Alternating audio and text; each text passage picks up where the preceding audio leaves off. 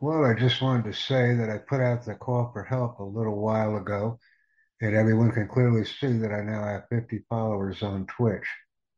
That's the kind of cooperation that I'm talking about, ladies and gentlemen, because when I'm followed, I can follow you. When I whisper, you can whisper to me.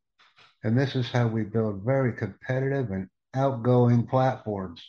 We help each other, and we will continue to do so as long as I'm the owner of a Twitch platform, because that's what I'm all about. Scream and shout. That's what I'm all about.